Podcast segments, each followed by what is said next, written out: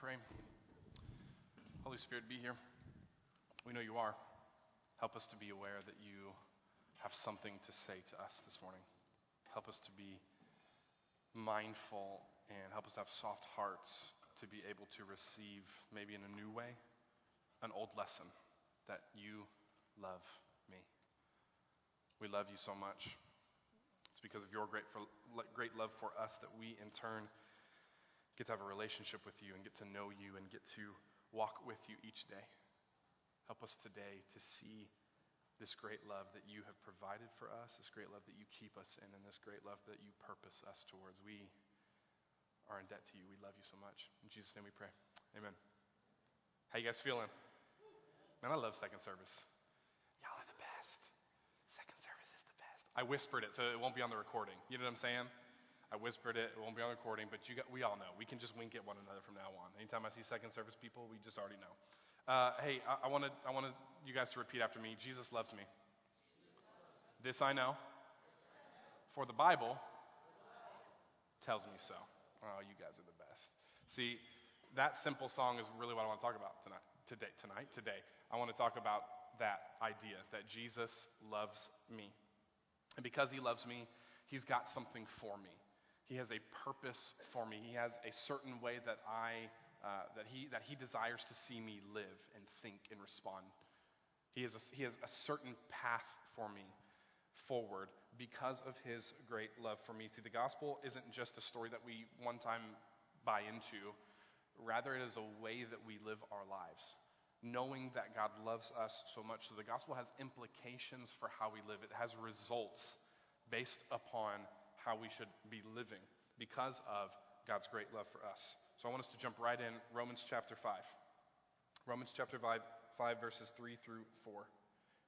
Not only that, but we rejoice in our sufferings, knowing that suffering produces endurance, and endurance produces character, and character produces hope.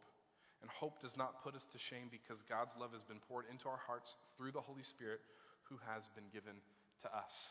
Now, before I dive right into this, uh, chapter 5, verse 1 of Romans starts with, Therefore, we now have peace with God. That word peace is shalom. And it really, it means, it doesn't just mean a cessation of war. It's not just like this, this uh, uh, kind of sterile idea that there's just not conflict going on. That's, that's not the relationship that we have back and forth with God.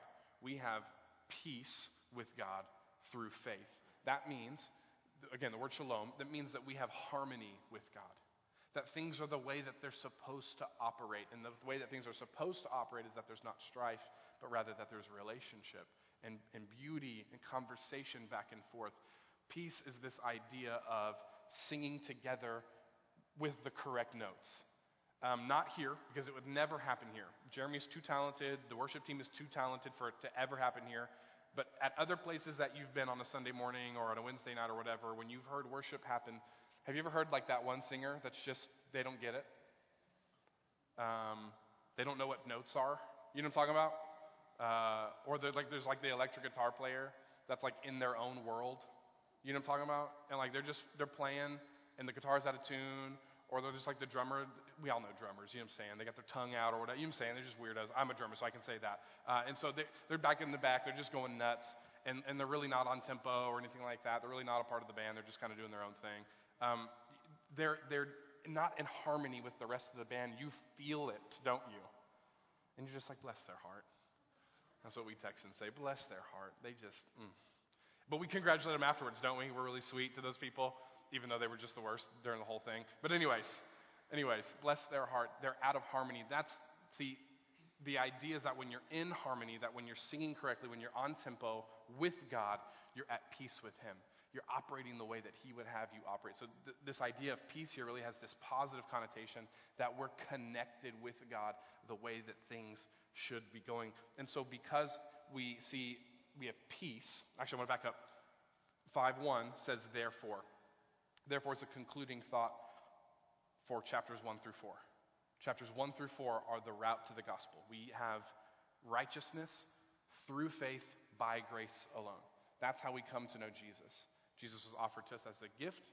We are now in uh, uh, unmerited favor by God. We've been granted this grace, unmerited favor by God. And so, because of that, if we respond in faith, then God will credit us righteousness, or credit us his righteousness, and he'll call us right before him. That's what chapters 1 through 4 say. And then 5 says, therefore, because of those things, we have peace. We're in harmony with God. Not only that, verse 2 will then say, we have access to God. We have access through faith to God through what Jesus has done on our behalf. And so then, not only that in verse 3, but we rejoice in our sufferings. See, Paul, I think, begins to talk about sufferings and about what suffering brings about within us. It's endurance that then leads, hopefully, to character and then on into hope. But see, Paul is wanting to remind us that just because you don't feel like you're at peace with God right now doesn't mean that you're not. You might be in a season of suffering or difficulty or issue or questions or whatever it might be. It doesn't mean that you're not at peace with God, that you don't have access to Him, but Paul's just trying to remind us that, listen, just because you're not experiencing right now maybe the, that abundant peacefulness with God, maybe that abundant, grace filled life, that beautiful life with Jesus at this moment, it doesn't mean that your suffering is a bad thing. It doesn't necessarily mean that your suffering is a bad thing. In fact, Paul wants us to, to look up and through and out of our suffering into maybe what God has for us. He wants us to grow through that and adopt the lessons that we learn through the difficult times into our character. Somebody say character. I find often, though, that I don't get to the character step in this path. I, I, experience something that's difficult, some sort of suffering, some sort of relational strife between me and somebody else, um, some sort of situation, financial, whatever it might be. You guys know what I'm trying to talk about. I'm experiencing some sort of suffering. And then, because I have to deal with it, I do. That produces endurance. And that's great, but I stop there. I'm the kind of person that wants to live in comfort um, really at heart, I'm a lazy person. So comfort, I'm using really nice, like churchy words to really kind of offset really what I'm trying to say. I'm a lazy person. Um, and I like being lazy and I like watching Netflix way too much. So that's me. And because that's me, I don't want to take what I've learned through the suffering, what I've learned about how to deal with it, and then ask the question why in order that it becomes a part of my character. Rather, I just want to run away from the, the suffering as fast as possible. I want to endure it and run away. You guys, you guys know what I'm trying to say right now? I want to deal with the thing. And really, I haven't learned why the thing occurred. I've only learned how to manipulate it next time so it occurs less. That's me personally. I don't know if that speaks to anybody in here, but instead of instead of pulling my eyes up to see why is God doing this, I'm only dealing with the how. How do I manage this in my life?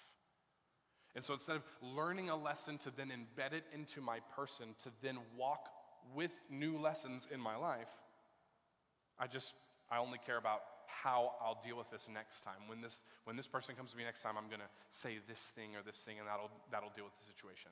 Rather than trying to understand how I can learn from it, embed it within my character, and then have a new or different type of relationship with that person. Instead, I just want to run from it. Maybe you're with me today. Maybe you get stuck in the endurance step. But see, what God wants for us is that we would learn through the endurance, through the hard times, so that he can produce within us a character that is in line with him. Who wants God's character? Man, I do. I do, and I know you do too. I know that you want to have in your heart and in your mind, in your responses, the way of Jesus. I know that you want to be like him in everything that you do and say, but oftentimes we don't embed that within us because we want to be comfortable or we want to get rid of the situation or because we want to run away. Here's what I'm going to tell you today that in order to get the character of God, we have to adjust and change some things. Chief among them, our thought about who God is and how He operates in our lives. Somebody say, Jesus loves me. This is what I want us to know today. I heard John Mark Comer, a pastor in Portland, say this Thoughts become actions, actions become behaviors, behaviors become a character. Thoughts become actions, actions become behaviors, behaviors become a character. Because character is kind of an out there idea, in space idea. Uh, I, I looked up the definition. It's the distinct moral attributes of a person. All of us, at least all of us who have placed our faith in Jesus Christ, should want the distinctive characteristics of God, the distinct attributes of his personhood, the distinct moral um, uh, uh, ways that he operates to be embedded within us. We want to apply who he is upon who we are. And the reality is that that doesn't happen quickly. That doesn't happen right away. There is no instantaneous route to maturity. There's no route, I should say, there's no quick route to character. So, Paul is advocating for us a pressing into what's happening in our lives and to learn through it rather than to run from it. Did y'all catch that? God wants us to learn through what we're going through rather than run from it all the time. Now, the more that we will sync up with the Lord in general, whether it's a good time or a bad time, let's just use an example here. The more that we sync up with the Lord through prayer, through Bible reading, through uh, scripture memory, not just the ones in your disciple books, okay? The ones that the ones that we continually learn about. Who saw Pastor Harold's post this week about the lady in Romania? Only a couple of us in here. Let, let me let me tell you what happened here. This was amazing to me. Pastor went to uh, get his toes done. You know what I'm saying? He got a little, that's, that's a pedicure, is that correct? He got a pedicure done. I don't know, I've never done it, I don't know what it's called. So, pedicure, and he, uh, while he's getting his pedicure done, the lady, he sees a Bible, so he, he picks up the Bible and, and, he starts looking at it, and he says, Oh, do, so do you highlight and, and underline like verses in your Bible that you really like? And she says, Oh, no, no, only the ones I've memorized. You'll see in the picture, like all of where he's open is like colored and underline, like almost the whole. It's like an old school Bible, too, guys. It's not like, you know I'm saying? It's like the columns on either side. You know what I'm talking about? There might have been like eight Psalms on that page. And she knew almost the entire two pages by heart. And she started quoting these Psalms to him. That's wild to me. She has God's word hidden in her heart. And uh, listen, when, when you walk in discipleship, when you walk and get closer to the Lord, we realize that we can't just learn the three or four verses that we're supposed to know. You know, John 3.16, we're supposed to know that one, right? We can't just know the ones in our disciple books, but we have to embed God's word in our heart because that's another aspect of us applying his character into our lives. I was so impressed. Pastor said, I'm at one end convicted and stirred. I'm stirred to, to, in my own faith, walk more like this woman who's doing his toes.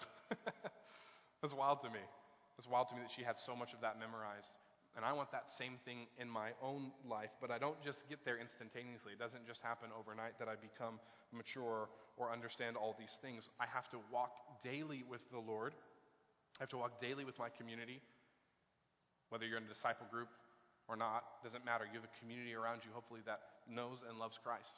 Here at this church, we want to put you in a disciple community. We want you to know a group of people who's going to help you stay accountable to these patterns of living that we want to apply in our lives, which is Bible reading, prayer, scripture memory, uh, being vulnerable and open in your group so that we can grow together, right? Uh, having a prayer journal, all, all, the things that, that are good markers uh, of growth in Christ. We want to see those things played out in your life. But see, that, that doesn't just happen overnight, it takes time and effort. It's a process for us to grow in maturity, to begin to apply the character of God in our lives. But see, the more that we do it, the more that it becomes behavioral the more that it becomes a part of who we are. And when we miss it, we, we miss it. You know what I mean? When we miss it, we, we miss those moments rather than when we miss it, oh, well, whatever, we'll just do it later. See, when we miss it, we actually feel that. That's when we know it's become, and it's, or at least it's, it's, it's becoming embedded within who we are. And we want to have this character that's after God because what it will produce within us is something beautiful. Somebody say hope. That's what the character of God produces within us hope. You can ask yourself, why do I feel hopeless? Well, you haven't yet developed the characteristics in line with Jesus in that area. Now, listen what I'm saying, yet. Listen, we, Jesus is available to all of us, and we can all be in line with his character, provided that we seek him. But see, hope is not some sterile, stoic, you know, I don't feel anything, I'm unemotional about whatever. Hope is not a blind, uh, I, I don't see or perceive what's happening in my life. That's not what hope is here. Hope still experiences hurt and pain and frustration and hard times, but hope isn't phased by those experiences. Hope is confidence in what God is doing despite knowing why. That's what a character of God will produce within us. Is that I don't know what God is doing, but I know He's doing something through me. And what a wonderful outlook as opposed to I need to run away from the situation as fast as possible. See, that's what God wants to produce within us. Because of his great love for us, we can have hope moving forward. Hope is resting in this reality that God loves me and he has a plan for me and he's got something that I'm moving towards. This might beg the question why would God waste time on this? Why can't he just snap his finger like Thanos and make me wonderful? Why can't you just do that? I don't understand. Why didn't you just snap your finger and make it all right? Well, I think, I think what God's trying to work within us is the process. God doesn't want just an end result. He wants you to walk through it because by walking through it, you are becoming it. Does that make sense? We don't become something overnight. It takes time to swap out those thoughts that then will become actions, actions that will then become behaviors, and behaviors that will then translate into a character that is reliant upon God and hopes in Him. Why would God do this for us? Why would He, why would he spend time, so much time working on little old me? Well, because He loves you. Somebody say, Jesus loves me. Verse 8. But God shows His love for us in this, that while we were still sinners, Christ died for us. It's a beautiful verse. It's a beautiful verse. Not when you were at your best, not when you were so close to God, Christ died for you. No, while you were at your worst and while you were farthest away, Christ died for you. While you were yet still sinners. I ask the youth this all the time. How many of your sins were future sins when Jesus went to the cross? All of them. You weren't alive in 30 AD. All of your sins were future sins. And Jesus went to the cross knowing that you would commit them, and yet he still went because he loves me. Yes, Jesus loves me. Since therefore, verse 9, since therefore we have now been justified, made right, been justified by his blood, much more shall we be saved by him from the wrath of God. This is the beauty of the gospel is that Jesus loves us so much, so he sends Jesus to save us from what God has the right to do which is to not place us in his presence, to cast us away. But instead, through faith, by grace, we come to know Jesus. We get to know God. We get to know him personally because of his great love for us. We should memorize this verse, 5 8. We should memorize this week if we're, if we're not already uh, caught up to this one. If, we don't, if you don't know this one already, highlight this one, underline it, circle it, whatever you got to do and, and write to the side, memorize. This is one of the, uh, the next steps in the Romans road. If you don't know what I'm talking about, doesn't matter. If you do know what I'm talking about, uh, great. There's like four or five verses in the Roman road that helps you systematically uh, uh, lead someone to the Lord. Okay? We know about sin. We know that sin leads to death. We know that God loves us, and we know that if we believe in God, we can have eternal life with him. So it's, it's, just a really easy route. So this is one of the next spots in it, and it's a great summation of Paul's overall thoughts here in 5, is that God loves you and I. And you'll see it all over Paul's writings. This is the chief motivation for God working within us and through us. It's not because he was bored in heaven. It's not because he was just twiddling his eternal thumbs eternally. And it's like, uh, this is boring. I guess I'll send Jesus. No, he, he sent Jesus because he loves you and I so deeply that he wants us not only to have life through his death, but he wants us to have life like his life. He wants us to have peace and purpose and mission and relationship and beauty and fun. God wants us to have fun? Yeah, he does. Jesus had lots of fun. He had lots of fun. Not like crazy, wild, sinful fun. That's what I'm talking about. I'm not I'm talking about that. I'm talking about real, real, actual fun that translated into praise and joy and love. Jesus had fun. You know how I know he had fun? Because little kids crawled on him. Little kids don't crawl on you if you're not fun. They can smell it. They can smell when you're not fun. They can sense it. Okay? Uh, they, they know when you're not. And Jesus has multiple occasions where he's like, disciples, shut up. Like, just let the kids come to me. Like, we're having a good time. We're hanging out.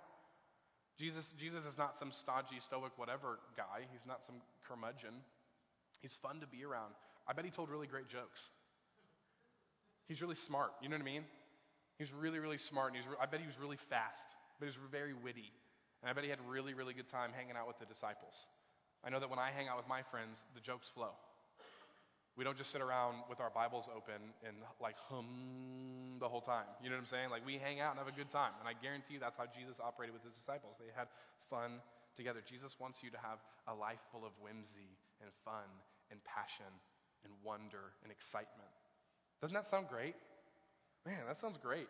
And that happens as we conform our lives to the mission, which is to make disciples who make disciples. But, but before we get there, we have to begin to change our thoughts about who God is and how He operates in our lives. He's not just some up in heaven, give you the commands, now I'm going to leave you all to do it. Rather, He is with us in the trenches because He loves us, not just tolerates you. Listen, we, especially if you're a church person, especially if you're a church person, you know you're supposed to love people. Yeah, whatever. Okay. I love, I'm, you're supposed to love your coworkers. You're supposed to love the people you're serving. Okay, Guess I, if I will, if I have to, I will. I'll love, I'll love somebody. Fine. And I, I think that's how we. Now we would never say that out loud, right? We would never go on a mission trip or never, never go to our workplace or hang out with our friends and say, "I have to love you right now, so I will." Okay, what, what do you got? We never, we would never say that out loud, but definitely in our hearts, sometimes we feel that. If we're honest. If we're honest, sometimes we feel like we have to put something on in order to love the people around us. Listen, God does not operate with you that way. God does not have to put something on, some fake whatever, in order to love you. No, He just loves you, period. With as, as pure a love as possible, because the reality is, we know from the New Testament that God is love. He is love. It's not just something He does or, or knows He's supposed to do, that's who He is. He is love. And because He is love, He loves you, and now we understand what true love can be and look like. Now, the person who doesn't quite get the gospel, the, the person who doesn't truly understand that, that, that love for God should produce some effort within us, some grace driven effort within us, in order that we may abide, remain with Christ in fellowship with Him. We don't want to we don't want to leave His side because He loves us so much and because we love Him so much. We don't want to leave His side. The person who doesn't understand that the gospel propels us to that, that Jesus' love propels us to want to stay committed to Him, instead, that person will want to manipulate God for their own purposes. And when I say that person, I'm really talking about me. Because I don't fully 100% understand the gospel and have applied it perfectly in my own life. And maybe you kind of understand what I'm trying to say. And so oftentimes we'll ask questions in our own minds mm, well, if God loves me so much, then why can't I just sin? What does it matter? He's going to forgive me anyways. Paul, anticipating this argument, writes chapter 6. Let's look at it Romans 6, 1 through 2. What shall we say then? Are we to continue to sin that grace may abound? Listen, I'm going to sin and it's going to make God look so good. Doesn't that just sound strange? It should. It should, sound, it should sound strange because that's a heart that misunderstands love. Listen, if you have a spouse uh, then you understand you don't just want them to externally love you. you. You want them to actually love you within their heart. You don't want them to just do external actions that, are, that look like love, all the while they're rolling their eyes or, you know, huffing and puffing. That, that, you don't want that. You want the person. You want their heart. And God works the same way. He wants your heart. So instead of asking the question, are we to continue in sin that grace may abound? Paul says, by no means. How can we who died to sin still live in it? How can we who died to sin still live in it? And I'm going to add a little caveat here. How can we who died to sin still want to live in it? I think that's the heart of what Paul's trying to ask. How could we want to live in it knowing that there's God who loves us so much? Now, I think what really prompts this question within us uh, is immaturity. And that doesn't make you less valuable to God at all. Just because we're immature, just because my children are immature doesn't mean they're any less valuable to me than when they will become mature or be maturer. It doesn't change their value, their importance, or the fact that I love them. That doesn't change. But as they do change, we're going to have a different type of fellowship. Does that make sense? As they mature and grow older, we're going to have a different type of fellowship. And I think that's what God is driving after is that we would have a different type of fellowship with Him that's not based upon, okay, well, I have to do stuff. Okay, Lord, I love you so much today. Pray. for the food, we're not even eating. Um, I'm praying for, like, that's not what God wants from us. He doesn't want that begrudging action. Rather, what he wants is a heart that is devoted to him. He doesn't want us to try to weasel around and manipulate him to be who we want him to be. This is how Paul will argue that our identity has been changed. And because our identity has changed, our ideas about God and the way that we pursue God has also changed. Romans 6, 3 through 4. Do you not know that all of us who have been baptized into Christ Jesus were baptized into his death? You're a part of that death. So when you're baptized, when you get dunked under the water, yeah, the dunking part is fun, but that's not, that's not it. It doesn't remain that way. We then come out of the water. So let's, let's, let's keep looking at. I'm getting ahead of myself. Verse 4. We were buried, therefore, with him by baptism into death, in order that just as Christ was raised from the dead by the glory of the Father, we too might walk in what? Newness of life. A new life. Baptism stands for, represents a shedding off of the old self. It's a representation of what's already occurring in your heart, the Holy Spirit making you brand new. You are something new. Now act like it. Does that make sense? You don't become something new by acting like it. You first become the thing, then you act out of what you've become. I am, therefore I do. Not I do to become what I am. Do you guys understand what I'm trying to say? That's how God wants to operate within us. And if we can get our ideas around this, that God loves us, then our actions will begin to reflect in uh, what Jesus would have for us, the way that Jesus lived. Paul will go on to say this in 6, 5 through 11. Now, if we've died with Christ, we believe that we will also live with him. We know that Christ, being raised from the dead, will never die again. Death no longer has dominion over him. For the death he died, he died to sin once for all but the life he lives, he lives to God. Catch this verse. So you also must consider yourselves dead to sin. It doesn't end there, though, does it? We're not just dead. Now we are alive to God in Christ Jesus. So, this symbol of baptism just reasserts what's already happened in our lives. It's this beautiful representation of the cleaning off of sin. It's what's already occurring and has occurred in our heart. But not only is it a symbol of what one time happened, it's a symbol of what we now are. No longer enslaved to sins. You need to consider yourself.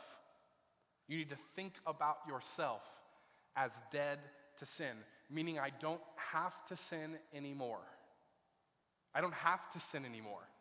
See, before you know Jesus as your personal Savior, you are in a self feeding circle that always terminates on your own self. The choices that you make are for you only. And even if they're for someone else, they're still for you to feel good about your decision about someone else.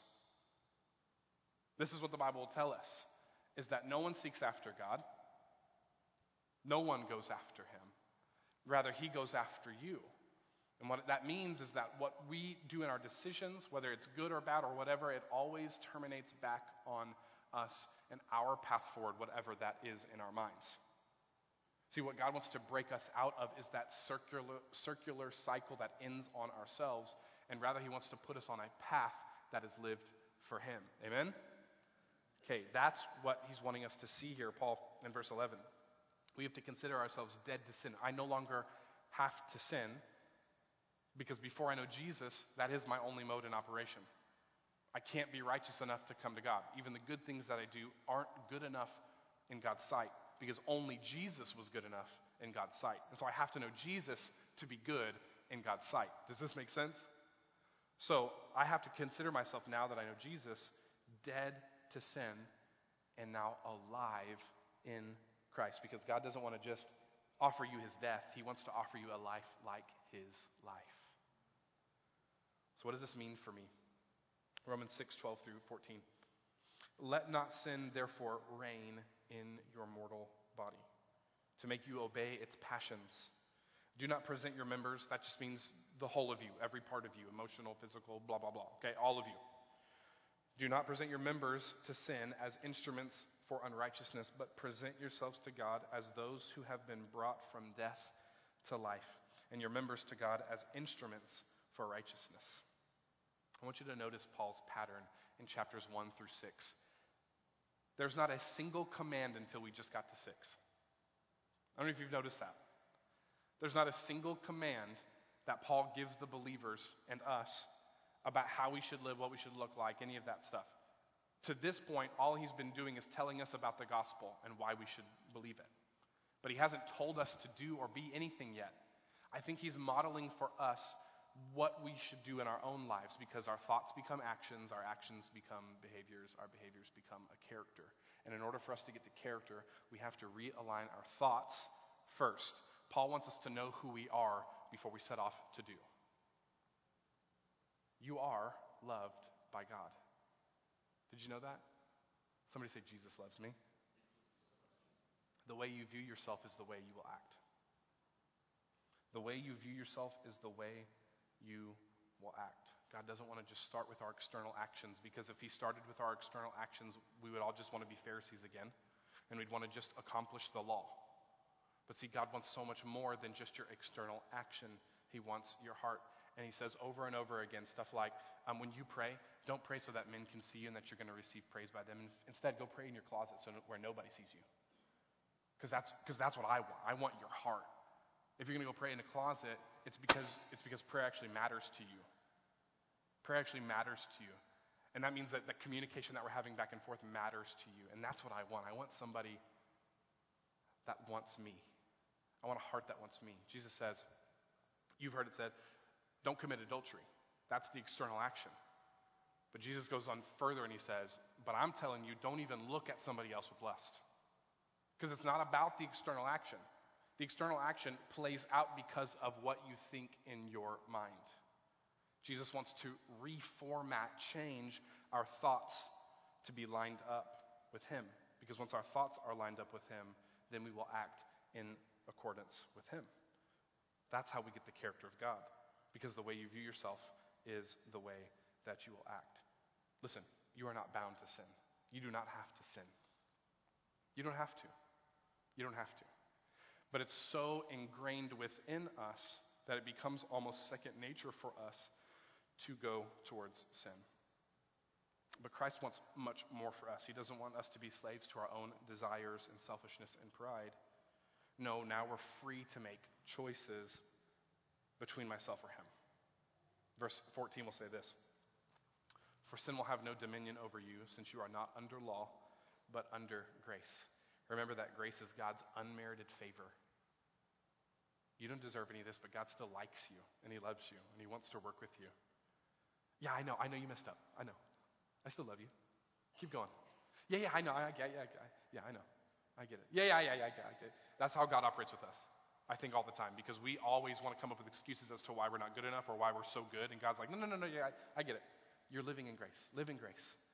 I get what you're trying to tell me, but live in grace. You're not under the law anymore. You don't have to just do all this, you know, external action. Just link up with my heart. I just want you to know me. I love you. Yeah, yeah, I know you messed up. It's okay. Keep going.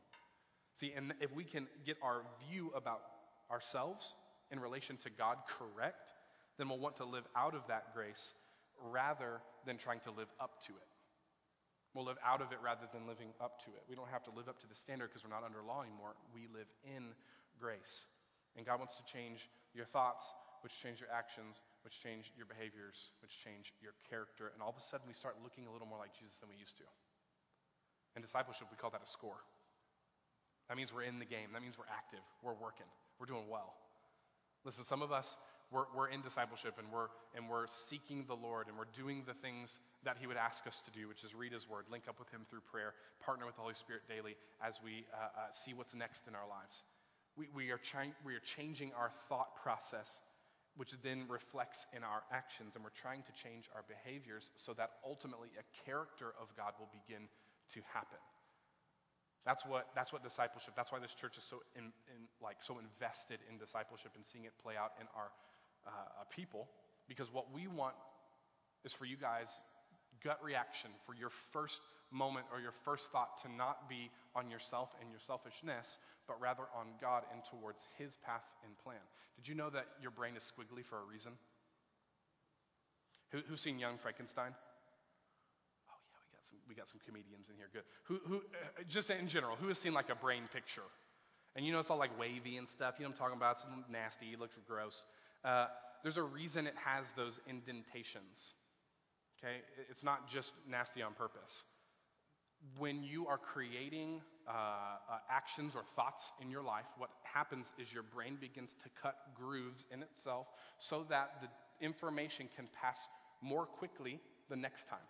And so the more that you do bop, bop, bop, bop, bop, bop, bop, bop, bop, it's going to continue to drive deep within your mind and within your brain those patterns. You don't even have to think about how to drive home, do you? Not anymore. You're almost asleep. Science would tell us that your lizard brain kicks in. I don't know what that means, but it's like the, the deepest portion of your brain where you're, you're basically asleep when you're driving home. Because your mental map has been so created, you've taken the turns left, right, straight, whatever, so many times that you know how to get home without even having to think about it.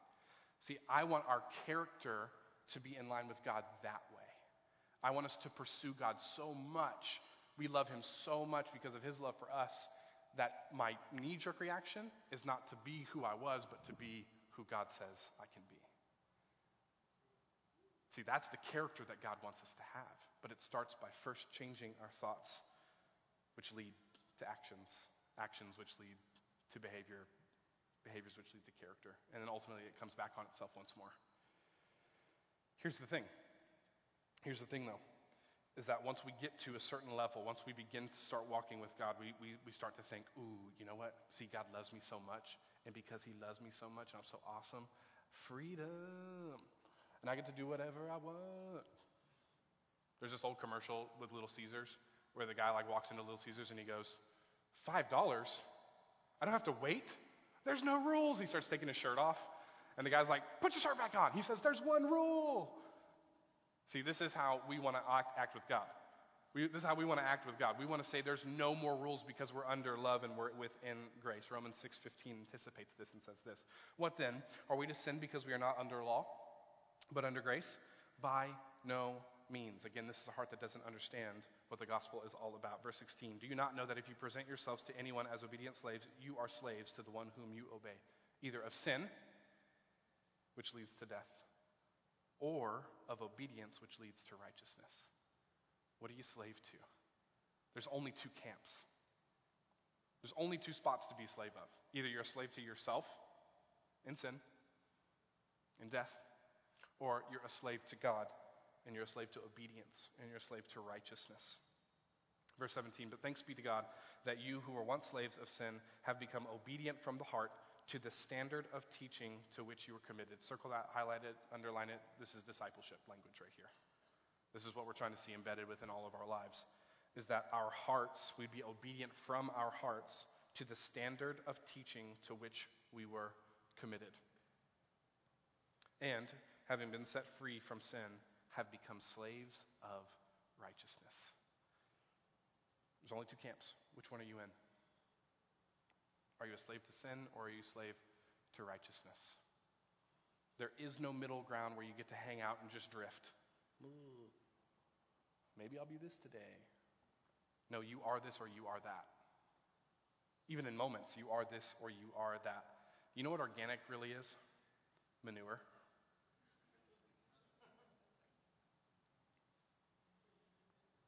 That was a nice way to say it, right?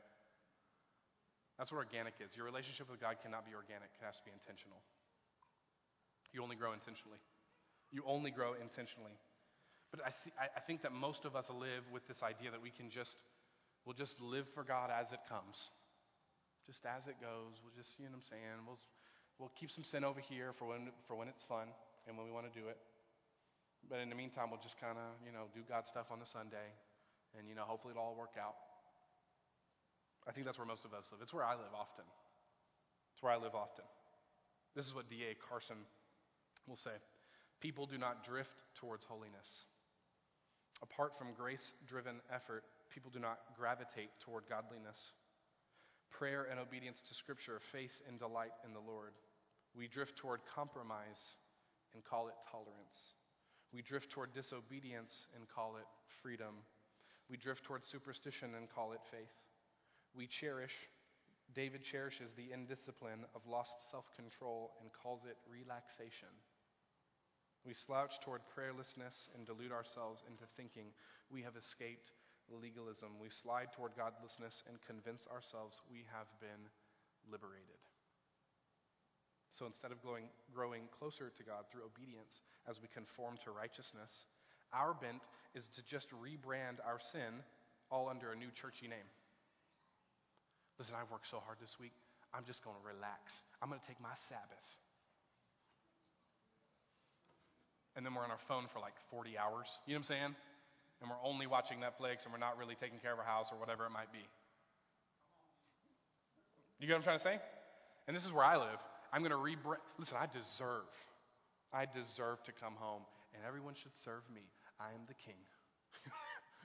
you know what I'm saying? Where's my scepter? And that's how we live. We never say that out loud, but that's how we live, and we rebrand our sin as some churchy equivalent. Oh, I get to do whatever I want. I'm free in Christ. So I get to do and act and live however I want. See, I'm liberated. I'm free. All the while we're being disobedient. And so we don't drift towards God, we drift towards ourselves. We drift towards disobedience. And what God wants us to do is be intentional about seeking Him. We need to be slaves to righteousness because you are whoever you obey, whether a slave to sin or slave to righteousness. Paul will charge us this way. Romans 6:19. Present your members as slaves to righteousness, leading to sanctification. There's a purpose, there's a reason behind this. Sanctification is the process of becoming more like God. Literally, it means holy making. Sanctification is the process of not allowing sin to reign or live within us because Romans 6:20 and 21 say this, for when you were slaves of sin, you were free in regards to righteousness. You didn't have to do any of that stuff. Verse 21. But what fruit were you getting at that time from the things of which you are now ashamed? For the end of those things is death. Paul is reminding us that sin always leads to death. Don't forget who you were before you knew Christ. Don't forget the damage that you caused before you knew Christ. If you've always known, known Christ and you were saved at five years old, don't forget that when you weren't devoted to Him, the damage that you caused, the relational strife that you created around you, the circumstances that you did not step into and do the right thing. Don't forget those things because, listen, those things lead to death. But listen, this does not have to be our end. It does not have to be our end. Romans 6:22. But now that you have been set free from sin, you don't have to do it anymore, and you've become slaves of God, the fruit you get leads to sanctification and its end what? Eternal life. I like that better than death. I like that better than death, and I think you'd agree. This can be the rest of our story that the fruit of the Spirit, love, joy, peace, patience, kindness, goodness, faithfulness, gentleness, and self control, can live within us, producing within us the character of God. It can produce within us holiness, which ends, which actually doesn't end. I think that's a funny phrase, ends in eternal life. That's kind of an interesting uh, way to put it. But the, the production of sanctification is eternal life, a life with God. We have to live forever rather than dying. Paul concludes the chapter this way 623. For the wages of sin is death. Don't forget. If you want to go back to sin, if you don't understand what the gospel is all about, you don't understand that God really loves you, don't forget that sin is death. For the wages of sin is death, but the free gift of God is eternal life in Christ Jesus our Lord. And this is amazing grace that God has offered us. So we should buy into it. We should be a part of it. We should live out of it because God loves us so much. So here's what we have to do become slaves to righteousness. We have to become obedient because it produces life within us. Here's the problem you and I have created character around our sin. We've created mental maps in our minds around sin.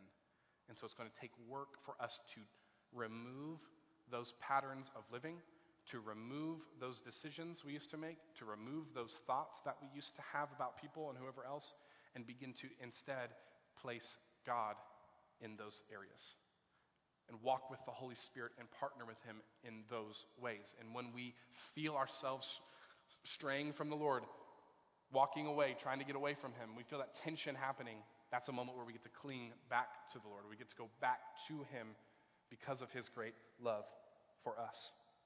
Where you are right now doesn't, doesn't have to be who you are. Where you are right now doesn't have to be who you are. God has more for you. And because you are something new, the Holy Spirit's working within you. He's creating something new in your heart once you come to know Him in faith. Once you are this new thing, now we can live out the new life that God showed us through what Jesus modeled. Listen, white knuckle discipline will never work. It won't. You have a limited amount of willpower. Some of us have more, some of us have less. Some of us have more uh, uh, emotional capacity to handle difficult people, and some of us have a lot less. Listen, we, we all have a certain amount, we have a finite resource of these things. You only have a finite resource of willpower.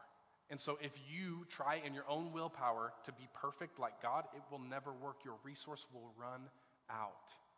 That's why we need something eternal like Jesus to come in and help us live out of his grace. That's why we need him to help reformat our thoughts, which lead to actions, which lead to behaviors, and finally end in character that produces hope within us. And hope won't fail us. Hope will not fail us because we are expecting God to do good for us. God is working together good for those who love him and are called according to his purpose. Romans will affirm this later on. So, how do you grow in a new discipline? You change your thoughts. You don't start with the discipline. Start with how you think about yourself and about God. Somebody say, Jesus loves me. Yeah, he does. You know how we know it? The Bible tells me so. And I've experienced it so much. And I see it in you. I know when God's working and moving in you, I see it so tangibly. And I know that you see it in others when He's doing the same. And I know that you see it in yourself. That's what He wants for us is to be faithful to Him and to walk with Him, recognizing that God wants to work with us even at our worst and at our best. He wants to work with us at all times to produce a character in line with Him. We need to change our, our perspective on why we should keep going back to Him, not how. We know how. Read your Bible, pray every day. We, we get that. We know how. But why? It's because He loves you. It's because He loves you. It's because He loves you. He loves you. Somebody say it. He loves me. And because He wants you to succeed, and He wants you to have fun, and He wants you to have a great life, you should want it too. That's what, that's what the gospel is all about. That's one of the implications. God loves you, so go out and live for Him. So, in the next coming weeks, when Pastor Harold gets back, when he gets back, I know y'all saying the same thing. When he gets back, he's going to walk us through what it looks like to begin to change our behavior and our actions and how that all operates. But, but here, here's, how this, here's how this is going to work it's going to be twofold. Not only do you have to change your thoughts, you, it can't just stay up here. It has to eventually get down here to be lived out. Here's my question Who wants peace with God? Who wants a character in line with God? Who wants the fruit of the spirits in their life? Fruit of the Spirit in their life? Love, joy, peace, patience, kindness, goodness, faithfulness, gentleness, and self control. And that's a great list. I would love that list. Who wants to live with confidence in yourself, knowing that God loves you? And that you're not just the worst, most pitiful, whatever. Also, you're not the best, most awesome, whatever. You're just you. And God loves you. And that's okay. We can have confidence in that. Who wants victory over sin patterns in their life? Yeah, me too. Big time. Who wants to see people around us come to know Jesus? It starts right here. Because thoughts become actions, actions become behaviors, behaviors become our character. We need to line up with what God says about us, with who He wants us to be. It starts with knowing the gospel and living it out. Believer, you have some steps. The Holy Spirit is telling you something now. He's prompting you towards something. Are you listening? Do you have ears to hear Him? And if you don't yet, ask for Him. He'll give them to you. I promise you. It's going to take some risk on your part to walk towards the Lord, not knowing exactly what He might have and exactly what the next step will be. It's going to take some risk. But if you can turn around and know that you honored God in every one of your steps, I promise you that was the path He had for you. We only get to know that, though, by reading His Word, by lining up with Him each day and lining up with our community, by doing the things that, that are in keeping with becoming obedient to righteousness. If you don't know Jesus in here today, we're going to pray in a minute and you have a step. You can respond by having a relationship with God. Listen, He wants to make you right. He desires you. He loves you. He has a purpose for you, a path for you. He wants to change who you are, not because you're terrible who you are. No, He knows who you could be. You're wonderful right now, and you could be so much more wonderful. But you just got to deal with this stuff in your life called sin. He wants to have a relationship with you. And in a moment, we're going to pray, and you can ask Him to be Lord of your life and help you to make the decisions that are in keeping with Him. Believer, I, am challenging you to pray. I'm challenging you to pray to ask what's next. Maybe you haven't joined a church yet. Maybe you're struggling with that question. Which church should I go be a part of? I've now seen four or five or whatever. I would hope you'd make Cornerstone your, your church home. Not only do we preach the gospel here, we believe the gospel should be lived out, not just talked about. We want to see it modeled. We want to see it lived out in your lives. We want to see people come to know Jesus through your influence and your impact. We want to show you how to do that through discipleship. If you need to make some other decision like baptism, you want to show off your obedience to God by proclaiming to the world that you know Him and are walking in the new life, come let us know at the front here in a moment. Let us know how we can walk with you as a church, invest in you, and be a part of your spiritual walk.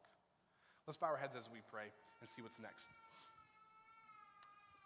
Father, we thank you. You're beyond good to us. You offer us grace. You're beyond loving to us. You offered yourself. Because you're love and because you want to see love lived out in us, you've sent Jesus.